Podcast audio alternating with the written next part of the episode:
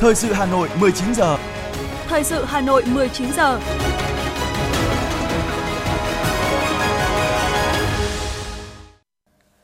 Quang Minh và Phương Nga xin được đồng hành cùng quý thính giả trong 45 phút của chương trình thời sự tối nay, thứ sáu ngày 28 tháng 10 năm 2022. Chương trình có những nội dung chính sau đây. Tổng Bí thư Nguyễn Phú Trọng thăm chính thức Trung Quốc từ ngày 30 tháng 10 đến ngày 2 tháng 11. Hôm nay, Quốc hội tiếp tục thảo luận phiên toàn thể tại hội trường về kết quả thực hiện kinh tế xã hội năm 2022, dự kiến kế hoạch năm 2023. Bảo hiểm xã hội Việt Nam sẵn sàng chốt sổ bảo hiểm xã hội cho lao động ở doanh nghiệp phá sản. Nhiều dịch bệnh đang bủa vây trẻ nhỏ khi thời tiết chuyển mùa. Trong phần tin thế giới, Nga và Trung Quốc hứa hẹn để quan hệ lên tầm cao mới. 150 triệu trẻ em châu Phi đang gánh chịu đói nghèo và thảm họa khí hậu. Và sau đây là nội dung chi tiết. Thưa quý vị và các bạn, nhận lời mời của Tổng Bí thư Ban chấp hành Trung ương Đảng Cộng sản Trung Quốc, Chủ tịch nước Cộng hòa Nhân dân Trung Hoa Tập Cận Bình, Tổng Bí thư Ban chấp hành Trung ương Đảng Cộng sản Việt Nam Nguyễn Phú Trọng sẽ thăm chính thức nước Cộng hòa Nhân dân Trung Hoa từ ngày 30 tháng 10 đến ngày 2 tháng 11.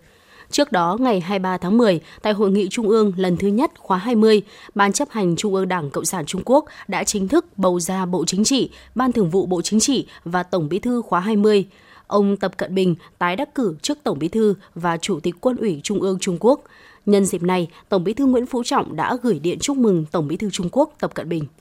Thưa quý vị và các bạn, Tiếp tục chương trình kỳ họp thứ tư, chiều nay, Quốc hội tiếp tục thảo luận ở hội trường về kết quả thực hiện kế hoạch phát triển kinh tế xã hội năm 2022, dự kiến kế hoạch phát triển kinh tế xã hội năm 2023.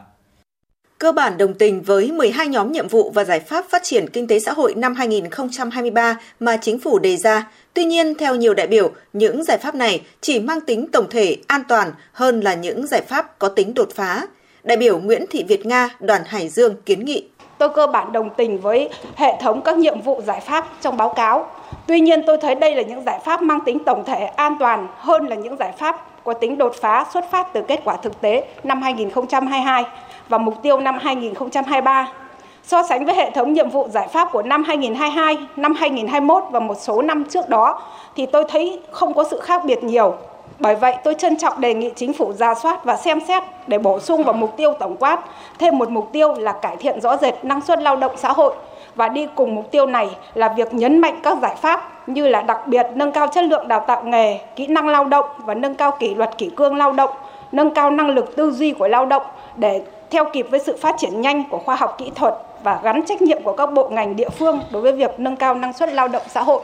Đi sâu vào một số nội dung liên quan đến giáo dục và đào tạo, nhiều đại biểu nêu rõ ngành giáo dục đã khắc phục khó khăn, triển khai nhiều chủ trương mới, hoàn thành năm học 2021-2022 được cử tri ghi nhận và đánh giá cao. Tuy nhiên, theo đại biểu Ma Thị Thúy đoàn Tuyên Quang, việc khó khăn nhất hiện nay là làm thế nào để triển khai hiệu quả chương trình giáo dục phổ thông năm 2018. Bên cạnh đó, chính phủ cần xem xét để có lộ trình tăng học phí hợp lý. Năm học 2022-2023 thực hiện Nghị định 81 theo đó, tăng học phí ở tất cả các cấp học tăng gấp 5 lần mà không có lộ trình. Tôi đề nghị chính phủ cũng xem xét cần có lộ trình tăng hợp lý, có tính đến điều kiện đất nước vừa trải qua hơn 2 năm dịch bệnh, người dân ở nhiều địa phương còn gặp khó khăn, các gia đình có nhiều con đi học sẽ gặp thách thức. Đưa ra ý kiến thảo luận về kết quả phát triển kinh tế xã hội, nhiều đại biểu đề cập đến nghị quyết số 06 ngày 24 tháng 1 năm 2022 của Bộ Chính trị về quy hoạch, xây dựng, quản lý và phát triển bền vững đô thị Việt Nam đến năm 2030, tầm nhìn đến năm 2045. Theo đại biểu, trong nghị quyết có đề cập đến chỉ tiêu nhà ở xã hội là chỉ tiêu phát triển đô thị. Do đó, cần nghiên cứu bổ sung chỉ tiêu này vào chỉ tiêu phát triển kinh tế xã hội năm 2023 đồng thời đảm bảo khơi thông dòng vốn giúp phục hồi và phát triển kinh tế. Đại biểu Nguyễn Mạnh Hùng đoàn Cần Thơ cho biết, tại kỳ họp bất thường, Quốc hội đã có chủ trương đưa ra gói kích thích để hỗ trợ phục hồi sau dịch, cho phép tăng bội chi ngân sách nhà nước trong 2 năm 2022-2023.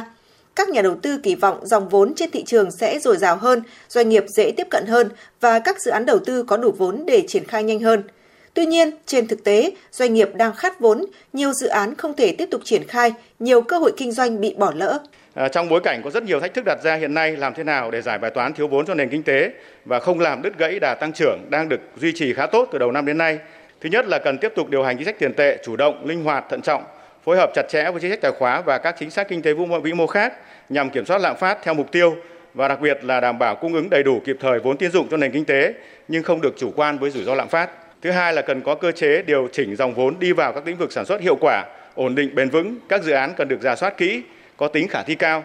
Cần hết sức tránh việc cung tiền chảy vào các lĩnh vực rủi ro cao, gây ra các hệ lụy tiềm ẩn như nợ xấu, kéo lãi suất và tỷ giá tăng cao, tạo ra những bất ổn cho nền kinh tế. Các đại biểu cũng đề nghị chính phủ tiếp tục quan tâm hơn nữa trong việc hỗ trợ tháo gỡ những khó khăn vướng mắc của địa phương để thực hiện các thủ tục giải ngân vốn đầu tư công, triển khai thực hiện chương trình phục hồi phát triển kinh tế xã hội, bao gồm cả chương trình mục tiêu quốc gia, đặc biệt là các vướng mắc liên quan đến thẩm quyền giải quyết của chính phủ, các bộ ngành trung ương để thúc đẩy phát triển kinh tế xã hội ở địa phương, cũng như đáp ứng được sự mong đợi của cử tri, đặc biệt là trong các thực hiện dự án đường cao tốc, nâng cấp các đường quốc lộ. Cùng với đó, đề nghị chính phủ tiếp tục có các biện pháp kiểm soát lạm phát, kiểm soát giá xăng dầu, vật tư nông nghiệp và giá các loại hàng hóa, dịch vụ ảnh hưởng trực tiếp đến đời sống của nhân dân. Song song với đó, cần có biện pháp để tránh tình trạng khi giá xăng dầu tăng kéo theo các mặt hàng khác tăng theo, nhưng khi giá xăng dầu được hạ xuống thấp, các mặt hàng khác lại nằm im bất động, gây khó khăn cho đời sống của nhân dân. Nhất là theo dự kiến tới đây, chính phủ tăng lương cơ sở cho đội ngũ cán bộ, công chức, viên chức lại là lý do để các mặt hàng khác tăng theo, khiến cho chính sách tăng lương cơ sở có thể sẽ không đạt được mục tiêu đề ra.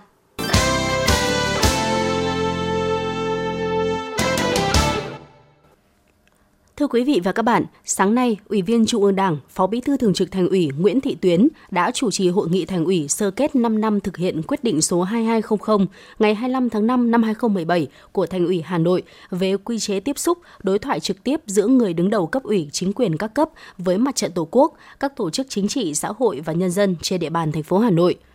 Thường trực Thành ủy cho biết, sau 5 năm triển khai thực hiện quy chế tiếp xúc, đối thoại cấp thành phố đã tổ chức được 18 hội nghị cấp huyện và xã, tổ chức hơn 3.200 hội nghị. Tỷ lệ trả lời, giải quyết đạt trên 96% ở cấp huyện. Việc thực hiện quyết định số 2200 của Thành ủy đã góp phần tuyên truyền, vận động nhân dân thực hiện tốt hơn các chủ trương, đường lối của Đảng, chính sách, pháp luật của nhà nước, tạo đồng thuận cao trong thực hiện các nhiệm vụ chính trị trọng tâm của thành phố.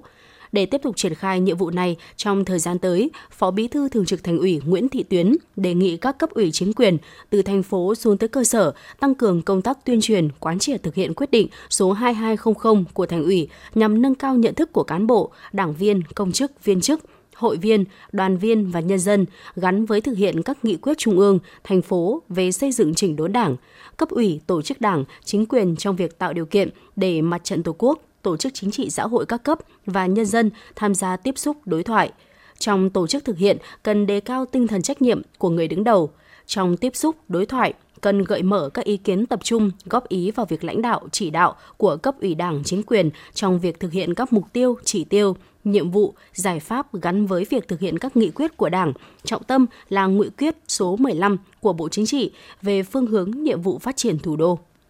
Sáng nay, thay mặt lãnh đạo thành phố Hà Nội, Phó Chủ tịch Hội đồng Nhân dân thành phố Phạm Quý Tiên cùng đoàn công tác của thành phố Hà Nội đã dự lễ công bố quyết định công nhận huyện đạt chuẩn nông thôn mới, đón nhận huân chương lao động hạng 3, chào mừng kỷ niệm 35 năm ngày thành lập huyện Lâm Hà, tỉnh Lâm Đồng. Thực hiện chủ trương của Đảng, năm 1976, tỉnh Lâm Đồng và thành phố Hà Nội phối hợp triển khai tổ chức thực hiện kế hoạch xây dựng vùng kinh tế mới Hà Nội tại huyện Đức Trọng, đây là huyện Lâm Hà. 35 năm qua, Đảng bộ, chính quyền và nhân dân huyện Lâm Hà đã đoàn kết, tập trung lãnh đạo khắc phục mọi khó khăn, phát huy tiềm năng và nguồn lực xây dựng Đảng, hệ thống chính trị từ huyện tới cơ sở phát triển vững mạnh, đạt được nhiều thành tiệu. Tại buổi lễ, lãnh đạo huyện Lâm Hà khẳng định có được những kết quả to lớn trong chặng đường vừa qua có sự giúp đỡ của thủ đô Hà Nội – Trung bình mỗi năm, thành phố góp sức phát triển cho Lâm Hà từ 70 đến 80 tỷ đồng, hỗ trợ xây dựng cơ sở hạ tầng, an sinh xã hội, tăng cường kết nghĩa, giao lưu, thúc đẩy hợp tác kinh tế xã hội giữa một số quận huyện của Hà Nội và huyện Lâm Hà. Thưa quý vị, Sáng nay tại Hà Nội, Nhà xuất bản Chính trị Quốc gia sự thật phối hợp với Học viện Báo chí và Tuyên truyền tổ chức hội thảo khoa học quốc gia vai trò của báo chí xuất bản trong công tác bảo vệ nền tảng tư tưởng của Đảng và đấu tranh phản bác các quan điểm sai trái, thù địch ở Việt Nam hiện nay. Hội thảo được tổ chức nhằm tổng kết, đánh giá hiệu quả sau 4 năm triển khai nghị quyết số 35 của Bộ Chính trị về tăng cường bảo vệ nền tảng tư tưởng của Đảng, đấu tranh phản bác các quan điểm sai trái, thù địch trong tình hình mới, có phần làm rõ những vấn đề lý luận, thực tiễn và kinh nghiệm trong công tác bảo vệ nền tảng tư tưởng của Đảng thông qua hoạt động báo chí và xuất bản. Tại hội thảo, các đại biểu cho biết đến nay cả nước có 815 cơ quan báo chí, 57 nhà xuất bản với hàng chục nghìn phóng viên, biên tập viên, các cơ quan báo chí xuất bản không ngừng lớn mạnh, tiệm cận với xu hướng phát triển chung của thế giới, tạo ra nhiều ấn phẩm ngày càng có chất lượng, đáp ứng đời sống tinh thần xã hội, góp phần quan trọng vào những thành tựu to lớn có ý nghĩa lịch sử của đất nước. Tuy vậy, so với yêu cầu phát triển mới của đất nước, vai trò của báo chí xuất bản trong bảo vệ nền tảng tư tưởng, đấu tranh phản bác các quan điểm sai trái thù địch vẫn còn những hạn chế nhất định.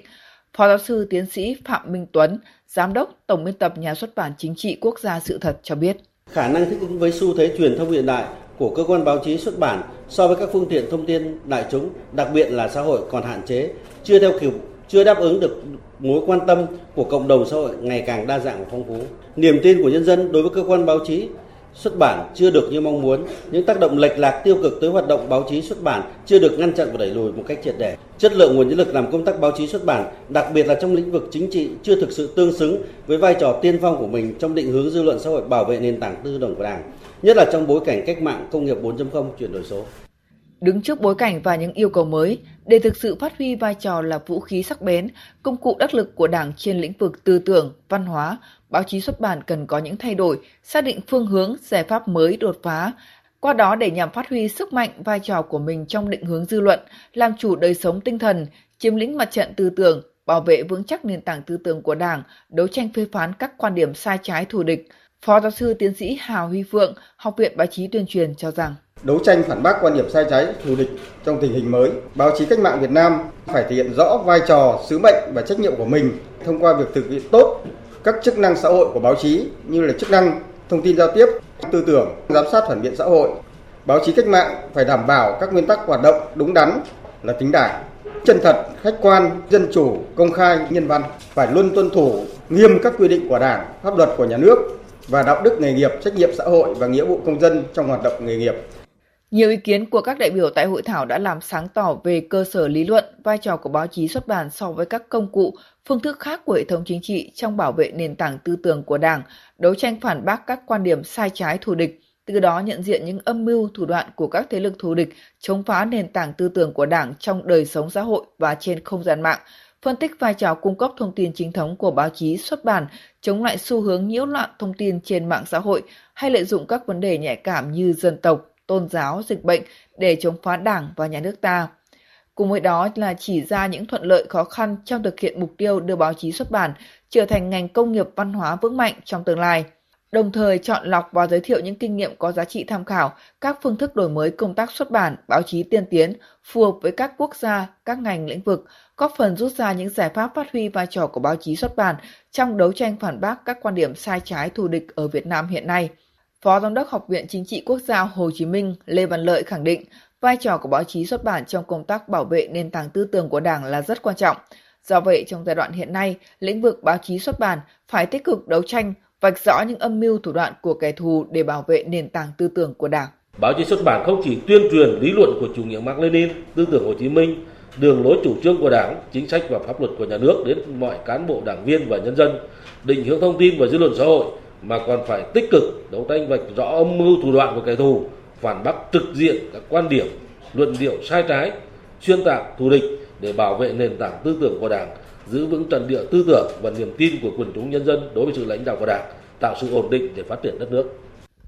Hội thảo này là sự tiếp nối thành công của các hoạt động hợp tác giữa Nhà xuất bản Chính trị Quốc gia Sự thật với Học viện Báo chí và Tuyên truyền, Năm 2021, hai bên đã phối hợp tổ chức Hội thảo quốc gia Kinh tế truyền thông, lý luận thực tiễn và kinh nghiệm. Sản phẩm của hội thảo đó đã được xuất bản thành một cuốn sách có giá trị tham khảo rất tốt cho các hoạt động chuyên môn liên quan. Cách làm đó sẽ được tiếp tục thực hiện đối với hội thảo này. Do ảnh hưởng của dịch COVID-19, nhiều doanh nghiệp khó khăn phá sản giải thể dẫn đến tình trạng trốn đóng, chậm đóng bảo hiểm xã hội cho người lao động – để đảm bảo quyền lợi tham gia bảo hiểm xã hội cho người lao động, ông Lê Hùng Sơn, Phó Tổng Giám đốc Bảo hiểm xã hội Việt Nam cho biết cơ quan này sẽ tiếp tục theo dõi sức khỏe của doanh nghiệp để cảnh báo các cơ quan chức năng. Theo thống kê, hiện bảo hiểm xã hội các địa phương trong cả nước đã chuyển hơn 300 hồ sơ các doanh nghiệp trốn đóng bảo hiểm xã hội, bảo hiểm y tế, bảo hiểm thất nghiệp sang cơ quan công an để xử lý theo quy định tại Điều 216 Bộ Luật Hình sự năm 2015, sửa đổi bổ sung năm 2017 về tội trốn đóng bảo hiểm xã hội, bảo hiểm y tế, bảo hiểm thất nghiệp cho người lao động. Sau khi cơ quan công an làm việc với các bên liên quan, một số doanh nghiệp đã nộp toàn bộ số tiền chậm đóng và trốn đóng bảo hiểm. Với các trường hợp còn lại, cơ quan công an đang củng cố hồ sơ và yêu cầu doanh nghiệp chấp hành nghiêm quy định pháp luật về bảo hiểm xã hội, bảo hiểm y tế.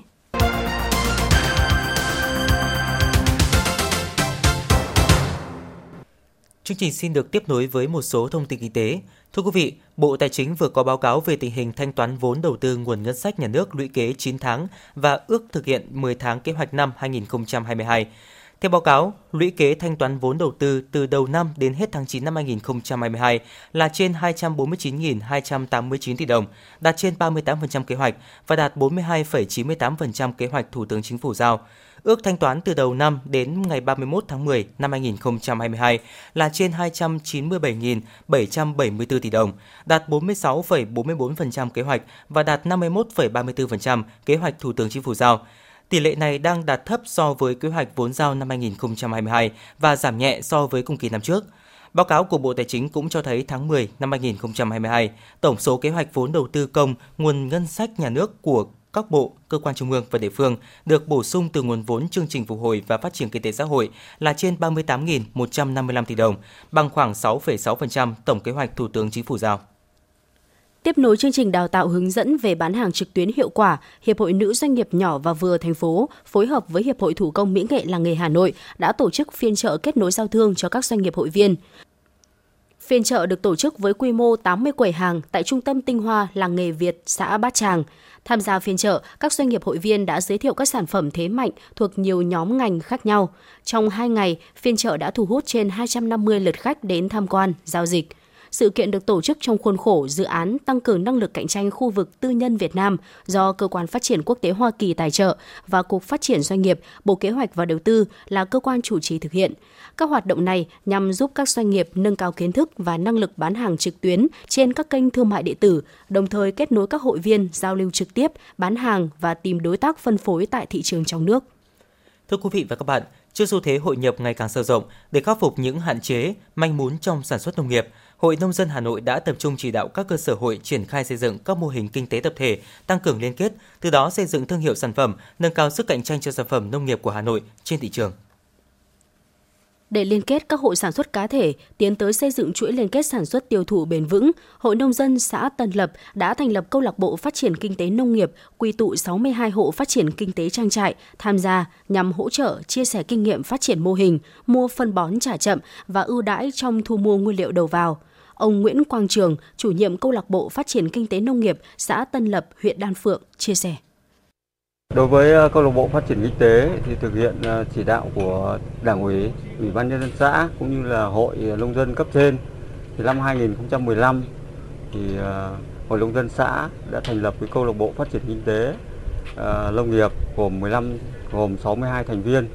Thì trong đó phát triển mạnh vẫn là mô hình lúa cá, vịt. Ờ, nhìn chung là từ khi mà câu lạc bộ phát ờ, triển ờ, nông nghiệp thành lập đến nay thì đã tạo điều kiện cho rất là nhiều lao động ở địa phương có công an việc làm và có cuộc sống ổn định. Không chỉ thành lập các câu lạc bộ phát triển kinh tế nông nghiệp, Hội Nông dân huyện Đan Phượng cũng đã xây dựng, nâng cao chất lượng các mô hình kinh tế tập thể của địa phương như mô hình trồng nấm, trồng hoa ly, trồng cam canh, trồng đu đủ xã Song Phượng, mô hình trồng đu đủ xã Đan Phượng, mô hình chăn nuôi gà, trồng rau an toàn xã Phương Đình, mô hình trồng chuối, tây, tiêu hồng, chăn nuôi lợn xã Trung Châu, Hồng Hà, mô hình nuôi bò thịt và bò sinh sản, trồng Phật thủ xã Thọ An, mô hình lúa, cá, vịt xã Tân Hội và Tân Lập, mô hình trồng bưởi, tôm vàng Đan Phượng xã Thượng Mỗ. Ông Thiều Văn Son, Phó Chủ tịch Hội Nông dân huyện Đan Phượng cho hay. Chúng tôi sau khi ờ, chỉ đạo các xã thị trấn, chúng tôi căn cứ chương trình công tác của huyện cho chúng tôi xây dựng cái chương trình tập trung cho 8 cái mô hình trọng điểm. Thì chúng tôi đã thực hiện từ đầu năm tôi tập trung cho cái trồng cây xanh bảo vệ môi trường rồi những mô hình phát triển nông nghiệp tiên tiến như đệm lót sinh học trong cái xử lý chế phẩm chúng tôi nhân rộng thế và mô hình cải tạo đất ừ, nông nghiệp đất hoang hóa để đưa cơ giới vào sản xuất rồi những cái hợp tác xã chuyên canh như hợp tác xã vừa rồi chúng tôi vừa cùng với phòng kinh tế thành lập hợp tác xã chuyên canh chăn nuôi ở xã Phương Đình thôn An Thạch xã Phương Đình tới đây chúng tôi tiếp tục đẩy mạnh cái việc này để liên kết những người người ta chung mục đích để giúp cho người ta cùng với chủ trương của thành phố Hà Nội trong việc tái cơ cấu ngành nông nghiệp, tăng cường liên kết, đẩy mạnh ứng dụng công nghệ cao trong sản xuất nông nghiệp để giúp hội viên nông dân nâng cao nhận thức, thay đổi phương thức sản xuất truyền thống, xây dựng các chuỗi sản xuất ổn định. Tới nay, các cấp hội nông dân Hà Nội đã xây dựng được 23 hợp tác xã, 708 tổ hợp tác, 274 mô hình kinh tế tập thể, đồng thời thành lập được 173 chi hội nghề nghiệp và hơn 2.700 tổ hội nghề nghiệp với trên 33.000 thành viên. Đồng thời, hội cũng hỗ trợ nông dân phát triển thương hiệu, nhãn hiệu, giới thiệu tiêu thụ sản phẩm nông sản cho trên 5.300 lượt cán bộ hợp tác xã, tổ hợp tác, hội viên nông dân. Thực tế cho thấy, chỉ có tăng cường liên kết, hình thành các mô hình kinh tế tập thể mới tạo nên những sản phẩm nông sản hàng hóa chất lượng cao, đảm bảo vệ sinh an toàn thực phẩm, từ đó xây dựng quảng bá thương hiệu sản phẩm. Đó là hướng đi tất yếu của ngành nông nghiệp Hà Nội để người nông dân có thể yên tâm sản xuất, phát triển bền vững trong thời kỳ hội nhập. Sau thành công của công tác dồn điền đổi thửa, tại các địa phương đã hình thành các vùng sản xuất hàng hóa tập trung, xây dựng chuỗi liên kết, tạo nên những sản phẩm nông sản đặc trưng, có thương hiệu, truy xuất được nguồn gốc sản phẩm của từng vùng. Bà Phạm Hải Hoa, Chủ tịch Hội Nông dân thành phố Hà Nội đánh giá.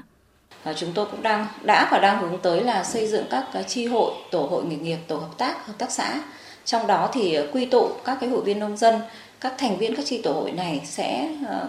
việc ờ, triển khai tổ chức sản xuất theo đúng các cái quy trình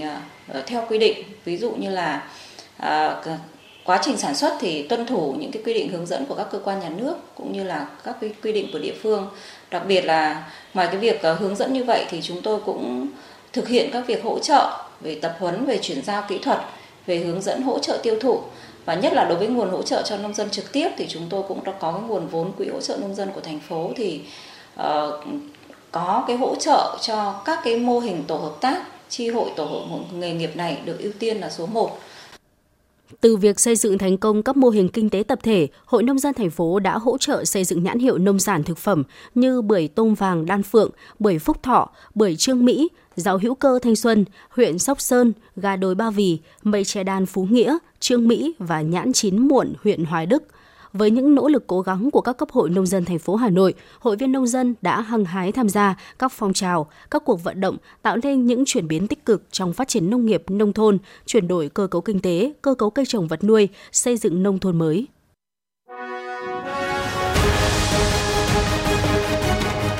Thời sự Hà Nội, nhanh, chính xác, tương tác cao. Thời sự Hà Nội, nhanh, chính xác, tương tác cao.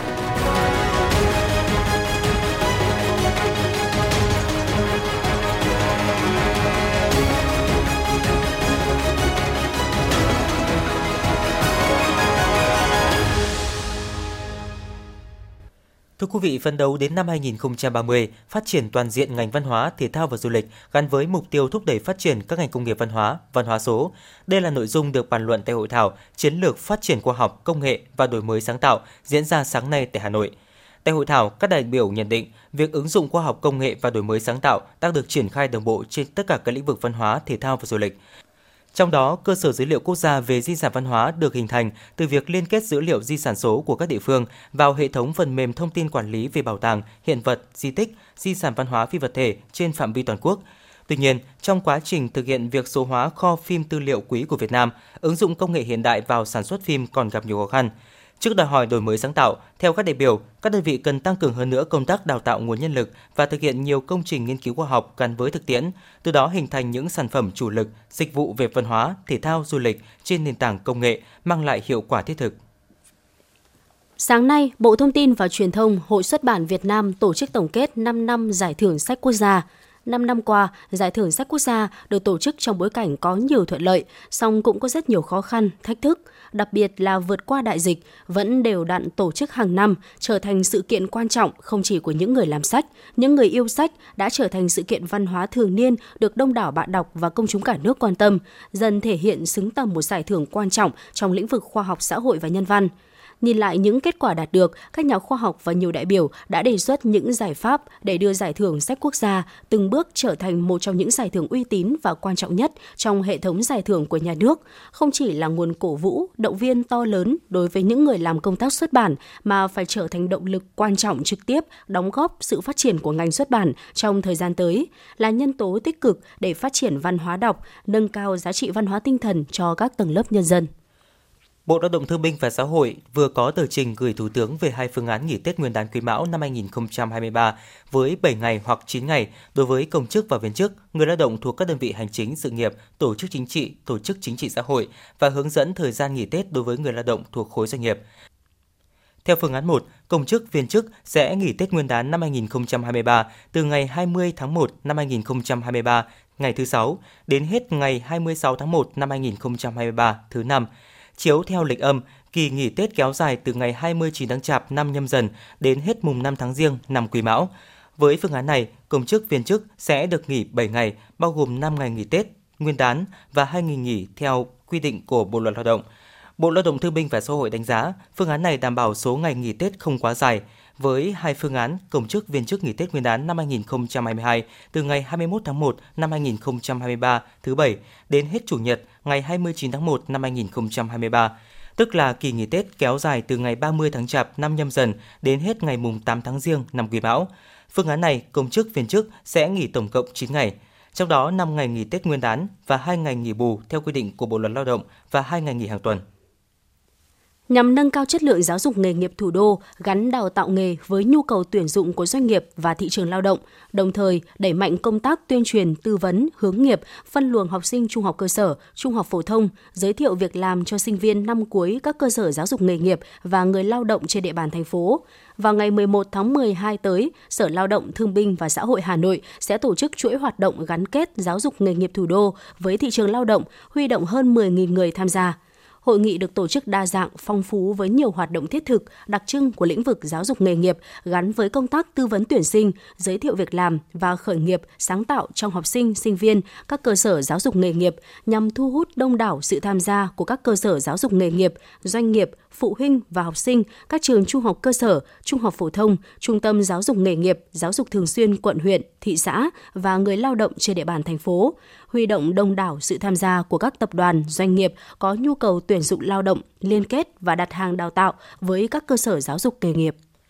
Thưa quý vị và các bạn, Ủy ban Thường vụ Quốc hội đã thông qua nghị quyết số 17/2022 về số giờ làm thêm của người lao động trong bối cảnh phòng chống dịch COVID-19 và phục hồi phát triển kinh tế xã hội.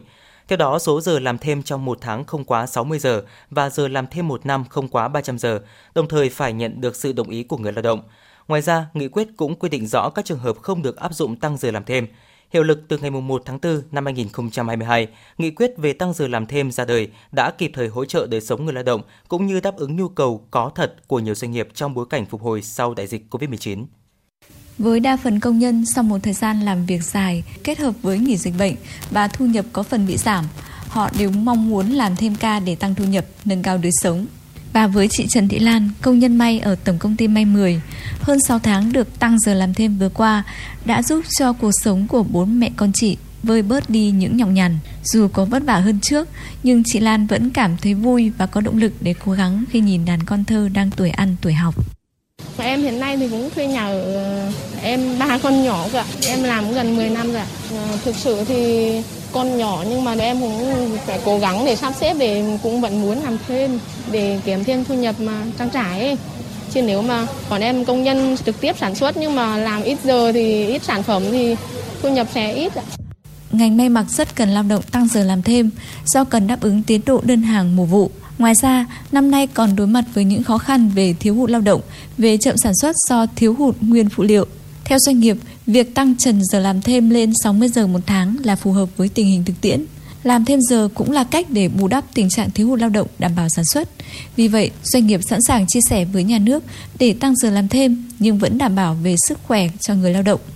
Ông Bạch Thăng Long, Phó Tổng Giám đốc Tổng Công ty May 10 cho biết. Cái làm thêm là cái để mình thể hiện với các đối tác, các khách hàng đáp ứng được cái kế hoạch. Chúng tôi cũng hiểu là cái năng suất của giờ làm thêm không bằng được so với 8 tiếng bình thường. Ờ, nhưng vẫn phải làm để đáp ứng được cái kế hoạch và chúng tôi buộc phải điều chỉnh để bố trí sắp xếp lại cái lao động. Trước đây thì ví dụ như một đơn vị để có độ khoảng 20 chuyên sản xuất thì do dịch Covid thậm chí là phải điều chỉnh lại xuống chỉ còn có 10 đến 12 chuyên thôi. Ờ, với cái việc sắp xếp lại đấy thì rõ ràng cũng ảnh hưởng đến cái năng suất đấy. Thì tất cả những cái đấy thì trong ngắn hạn chúng tôi cũng vẫn phải chấp nhận là bỏ chi phí ra để cải thiện kế hoạch giao hàng đối với khách đã ký kết. Quyết định nới trần giờ làm thêm lên 60 giờ mỗi tháng được thông qua vừa là giải pháp hỗ trợ đời sống người lao động, vừa giúp các doanh nghiệp bố trí lại hoạt động sản xuất kinh doanh sau thời gian dài bị ảnh hưởng bởi đại dịch COVID-19. Vấn đề thời gian làm thêm giờ đòi hỏi sự thỏa thuận có sự tham gia của ba bên. Trong đó, nhà nước tạo ra khuôn khổ pháp lý, doanh nghiệp dựa trên nhu cầu và chi phí và người lao động dựa trên mong muốn và điều kiện sức khỏe. Khi người sử dụng lao động có nhu cầu và được sự đồng ý của người lao động thì được tổ chức làm thêm giờ. Tăng giờ làm thêm phải trên cơ sở thỏa thuận cả về số giờ, tiền công và chế độ tăng ca. Bà Hồ Thị Nga, Phó trưởng Ban quan hệ lao động, Tổng Liên đoàn Lao động Việt Nam nói những cái quy định của pháp luật để đảm bảo là người lao động phải làm việc đúng cái thời gian và các cái thời gian về làm thêm giờ. Ví dụ như là thời gian trần tối đa trong năm ừ. trong tháng là trong tuần hay trong ngày là cần phải đảm bảo. Thì tôi nghĩ là đấy là những cái nguyên tắc rất là cần thiết và phải có. Tuy nhiên cái vấn đề ở đây chính là các cái quy định thì đúng và đầy đủ rồi nhưng chúng ta thấy là thực tế thì cái khâu yếu nhất trong cái ừ. các cái vấn đề mà vi phạm pháp luật thì thường chính là cái khâu tổ chức thực hiện. Cho nên tôi nghĩ rằng là cái vấn đề ở đây là cái việc quy định là cần thiết là nguyên tắc rồi nhưng cái tổ chức thực hiện chúng ta phải thấy rằng là ý nghĩa của cái việc là tại sao chúng ta lại phải quy định như vậy ừ. thì khi chúng ta thực hiện chúng ta phải đảm bảo đúng nó giống như là một cái quy trình để đảm bảo cái an toàn thì khi người lao động người ta cảm thấy là người ta mệt mỏi thì người ta phải được nghe ý kiến và người ta phải được bố trí sắp xếp cái công việc nó phù hợp và tôn trọng cái ý kiến của người ta. Việc Ủy ban Thường vụ Quốc hội thông qua nghị quyết về nới trần giờ làm thêm là cần thiết trong bối cảnh hiện nay nhưng về lâu dài cần có những nghiên cứu tổng thể để quy định làm thêm giờ phù hợp với thể chất của người lao động Việt Nam. Có như vậy, vừa tạo điều kiện cho doanh nghiệp phát triển, nâng cao thu nhập, vừa bảo vệ được sức khỏe của người lao động.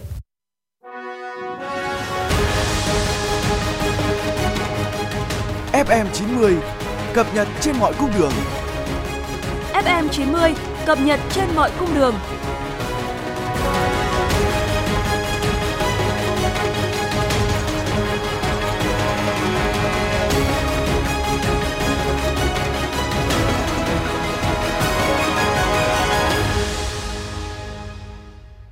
Thưa quý vị và các bạn, mang thai an toàn, sinh con khỏe mạnh là mong ước của mọi gia đình. Đáng lo ngại, vấn đề dị tật thai nhi hiện ở mức báo động. Theo thông tin từ Tổng cục Dân số, Kế hoạch hóa gia đình, mỗi năm Việt Nam có khoảng hơn 40.000 trẻ bị dị tật bẩm sinh, trong đó có hơn 1.700 trẻ sơ sinh tử vong. Siêu âm và sàng lọc dị tật thai nhi có vai trò quan trọng giúp bác sĩ phát hiện dị tật và can thiệp sớm trong quá trình người mẹ mang thai, theo dõi và điều trị kịp thời, giúp em bé chào đời an toàn và khỏe mạnh. Theo nghiên cứu, tất cả phụ nữ ở độ tuổi sinh đẻ đều có 5% nguy cơ sinh con dị tật bẩm sinh, nhưng có hơn 70% dị tật bẩm sinh có thể ngăn chặn, chữa khỏi hoặc cải thiện từ giai đoạn trong bào thai và giai đoạn sơ sinh nếu người dân được tiếp cận với dịch vụ y tế đủ điều kiện. Chính vì vậy, việc triển khai chương trình sàng lọc trước sinh và sau sinh là điều kiện tốt nhất để người dân có thêm kiến thức về chăm sóc thai phụ, được tiếp cận các dịch vụ sàng lọc trước sinh và sau sinh nhằm can thiệp kịp thời, giảm thiểu tối đa tỷ lệ trẻ sơ sinh bị dị tật. Chị Nguyễn Hải Yến, quận Hoàng Mai chia sẻ. Bây giờ thì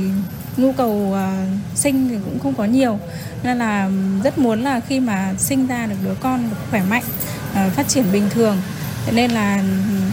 à, thường thường thì sẽ nghe tư vấn của bác sĩ đi thăm khám, xét nghiệm, siêu âm thường xuyên. Nếu bác sĩ là tư vấn có những cái vấn đề gì mà cần làm và để tốt cho bé thì cố gắng làm. Thời gian qua, Hà Nội đã đẩy mạnh công tác tuyên truyền, phối hợp với các cơ sở y tế nâng cao kỹ thuật, năng lực cho cán bộ trực tiếp tham gia quá trình sàng lọc trước sinh.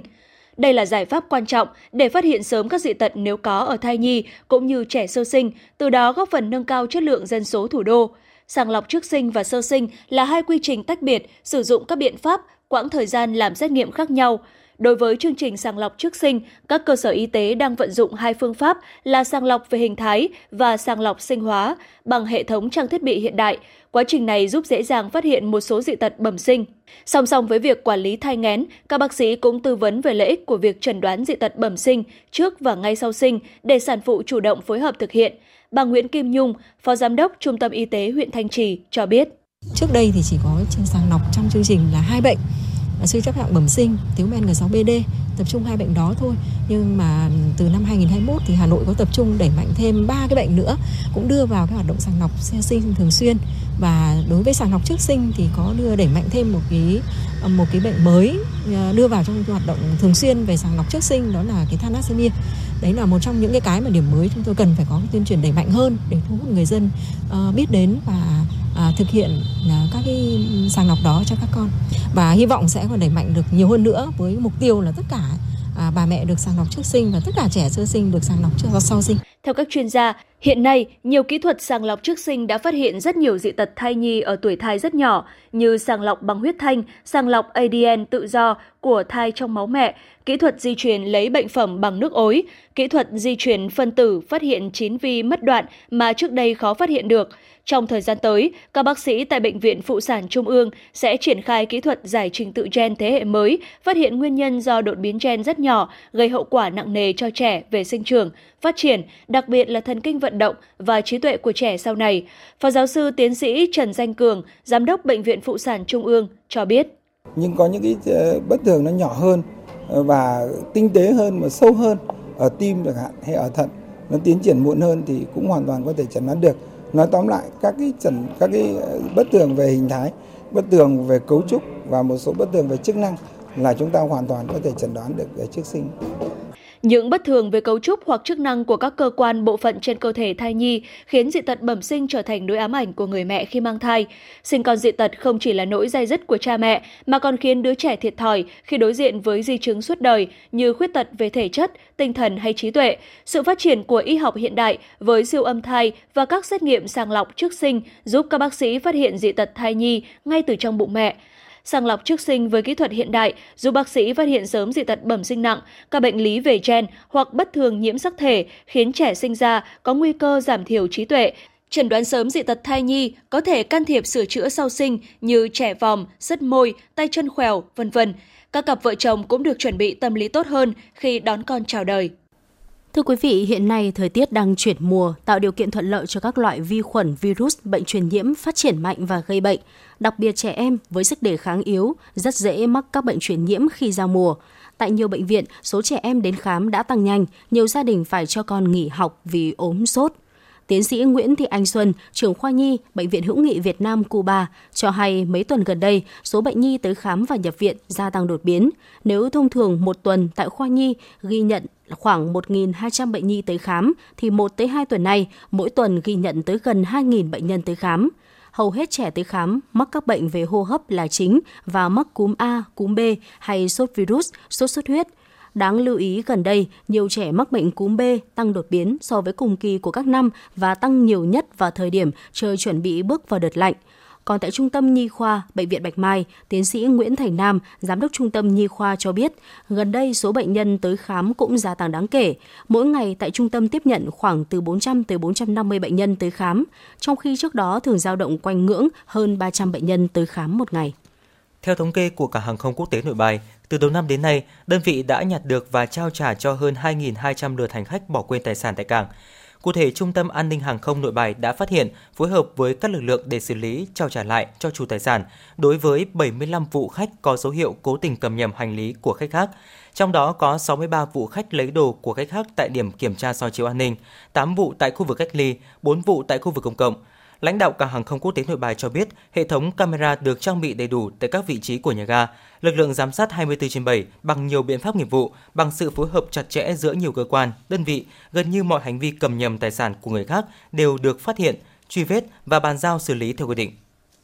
Sáng nay, Ủy ban nhân dân quận Thanh Xuân tổ chức họp dân thông báo kế hoạch tiến độ thu hồi đất giải phóng mặt bằng, thực hiện dự án xây dựng nhà tăng lễ quận Thanh Xuân, phục vụ an sinh xã hội dự án nhà tăng lễ quận Thanh Xuân là dự án do nhà nước thu hồi đất theo quy định của luật đất đai. Dự án được thực hiện theo hình thức xã hội hóa đầu tư nhằm đáp ứng nhu cầu về đời sống tâm linh, phục vụ nhân dân quận và địa bàn lân cận với quy mô sử dụng đất hơn 2,2 ha, dự án xây dựng nhà tăng lễ quận Thanh Xuân do công ty cổ phần Hồn đất Việt làm chủ đầu tư được phê duyệt thời gian hoàn thành quý 4 năm 2023. Qua điều tra khảo sát, có khoảng 130 hộ gia đình cá nhân tổ chức trên địa bàn phường Khương Đình thuộc phạm vi giải phóng mặt bằng dự án. Tại buổi họp, lãnh đạo Ủy ban Nhân dân quận Thanh Xuân, Trung tâm Phát triển Quỹ đất quận đã trực tiếp giải đáp ý kiến, kiến nghị của các hộ dân về chính sách bồi thường, hỗ trợ và tái định cư. Theo kế hoạch, việc điều tra khảo sát đo đạc, kiểm đếm tài sản gắn liền với đất phục vụ giải phóng mặt bằng dự án nhà tăng lễ quận Thanh Xuân sẽ được triển khai trong 2 tháng 11 và 12 tới. Ngày hôm nay, Công an quận Tây Hồ đã tạm giữ hình sự hai đối tượng liên quan đến vụ việc cho vay nặng lãi trong giao dịch dân sự. Hai đối tượng bao gồm Doãn Thế Hiệp, sinh năm 1980, ở huyện Phúc Thọ, hiện ở trung cư CT36 Xuân La, quận Tây Hồ, Hà Nội, và Phạm Tuấn Anh, sinh năm 1982, ở phường Tứ Liên, quận Tây Hồ, Hà Nội. Quá trình điều tra xác định, từ tháng 8 năm 2022 đến nay, Hiệp và Tuấn Anh đã tổ chức cho khoảng 20 người vay tiền dưới hình thức bốc họ với lãi suất 146% một năm. Số tiền thu lợi bất chính khoảng 70 triệu đồng. Làm việc với cơ quan công an, các đối tượng đã thừa nhận hành vi của mình. Căn cứ tài liệu điều tra và lời khai của những người vay tiền của Hiệp và Tuấn Anh, cơ quan cảnh sát điều tra đã ra lệnh giữ người, lệnh bắt người trong trường hợp khẩn cấp và quyết định tạm giữ hình sự đối với Hiệp, Tuấn Anh về tội cho vay nặng lãi trong giao dịch dân sự. Công an quận Tây Hồ đang mở rộng điều tra vụ án truy bắt các đối tượng có liên quan.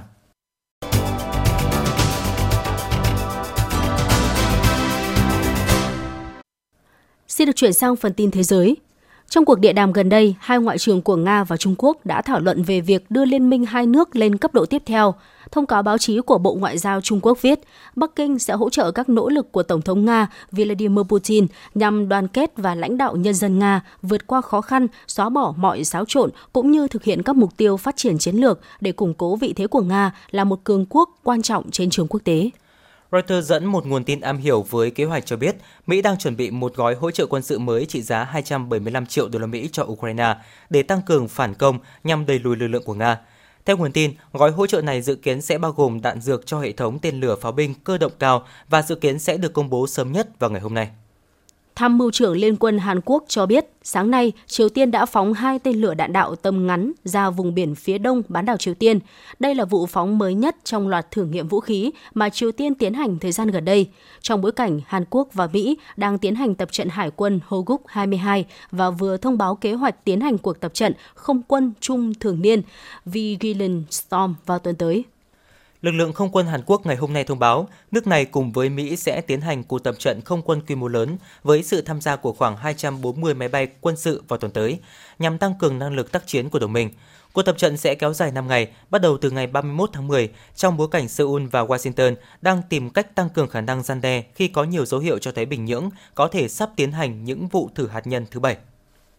Chính phủ Séc đã mở rộng kiểm soát tại biên giới với Slovakia thêm 45 ngày, tức là đến ngày 12 tháng 12. Nguyên nhân là do sự gia tăng mạnh mẽ của di cư bất hợp pháp, gia tăng hoạt động xuyên biên giới của các nhóm buôn lậu có tổ chức và sự xấu đi của tình hình di cư và an ninh tại các biên giới bên ngoài của EU. Truyền thông Thổ Nhĩ Kỳ cho biết, nhà chức trách nước này đã bắt giữ 25 người có liên quan đến vụ sập hầm mỏ quốc doanh ở vùng Tây Bắc xảy ra trong tháng này, khiến hàng chục người thiệt mạng. Văn phòng công tố viên địa phương đã mở cuộc điều tra chính thức. Những dấu hiệu ban đầu cho thấy khí mê than trong hầm mỏ là nguyên nhân gây nổ. Thân nhân của những người thiệt mạng khẳng định các thợ mỏ đã phàn nàn về mùi khí ga trong hầm khoảng 10 ngày trước khi vụ nổ xảy ra. Tổ chức cứu trợ trẻ em Save the Children vừa công bố báo cáo cho biết hơn 150 triệu trẻ em tại khu vực Đông và Nam châu Phi đang phải gánh chịu đói nghèo và thảm họa khí hậu. Theo báo cáo trên, Nam Sudan đứng đầu danh sách các nước trong khu vực có nhiều khả năng đối mặt với mối đe dọa kép này nhất, với 87% trẻ em ở nước này bị ảnh hưởng. Công ty Google thuộc tập đoàn Alphabet tuyên bố sẽ kháng cáo lên tòa án cấp cao nhất của Liên minh châu Âu về mức phạt hơn 4 tỷ đô la Mỹ liên quan đến vụ kiện chống độc quyền. Google đưa ra tuyên bố sau khi tòa án sơ thẩm châu Âu ra phán quyết nhất trí với những cáo buộc của Ủy ban châu Âu đối với hãng công nghệ này. Truyền thông Mỹ đưa tin giám đốc điều hành Tesla, tỷ phú Elon Musk đã chính thức tiếp quản điều hành mạng xã hội Twitter. Theo tờ Washington Post, ông Musk đã ngay lập tức sa thải một số lãnh đạo cấp cao của Twitter, trong đó có CEO Parag Agrawal, giám đốc tài chính Ned Segan và trưởng bộ phận pháp lý Vijaya Gadde. Tổ chức Cảnh sát Hình sự Quốc tế cho biết tổ chức này đang chuẩn bị để ứng phó với những nguy cơ mới trong môi trường vũ trụ ảo Metaverse, trong đó có thể xuất hiện những loại tội phạm mạng mới, đồng thời những tội phạm mạng phổ biến hiện nay có thể mở rộng quy mô hoạt động. Đầu tháng này, cơ quan cảnh sát châu Âu công bố một báo cáo nhận định trong tương lai các nhóm khủng bố có thể lợi dụng không gian ảo để tuyên truyền, tuyển mộ và huấn luyện những thành viên mới.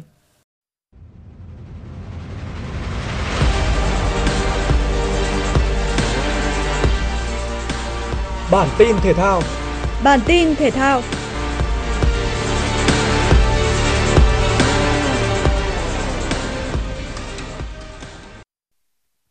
Giải thưởng quả bóng vàng Việt Nam năm 2022 sẽ bao gồm 12 hạng mục: quả bóng vàng bạc đồng nam, quả bóng vàng bạc đồng nữ, quả bóng vàng bạc đồng Futsal nam, cầu thủ nước ngoài xuất sắc nhất, cầu thủ trẻ nam xuất sắc nhất và cầu thủ trẻ nữ xuất sắc nhất.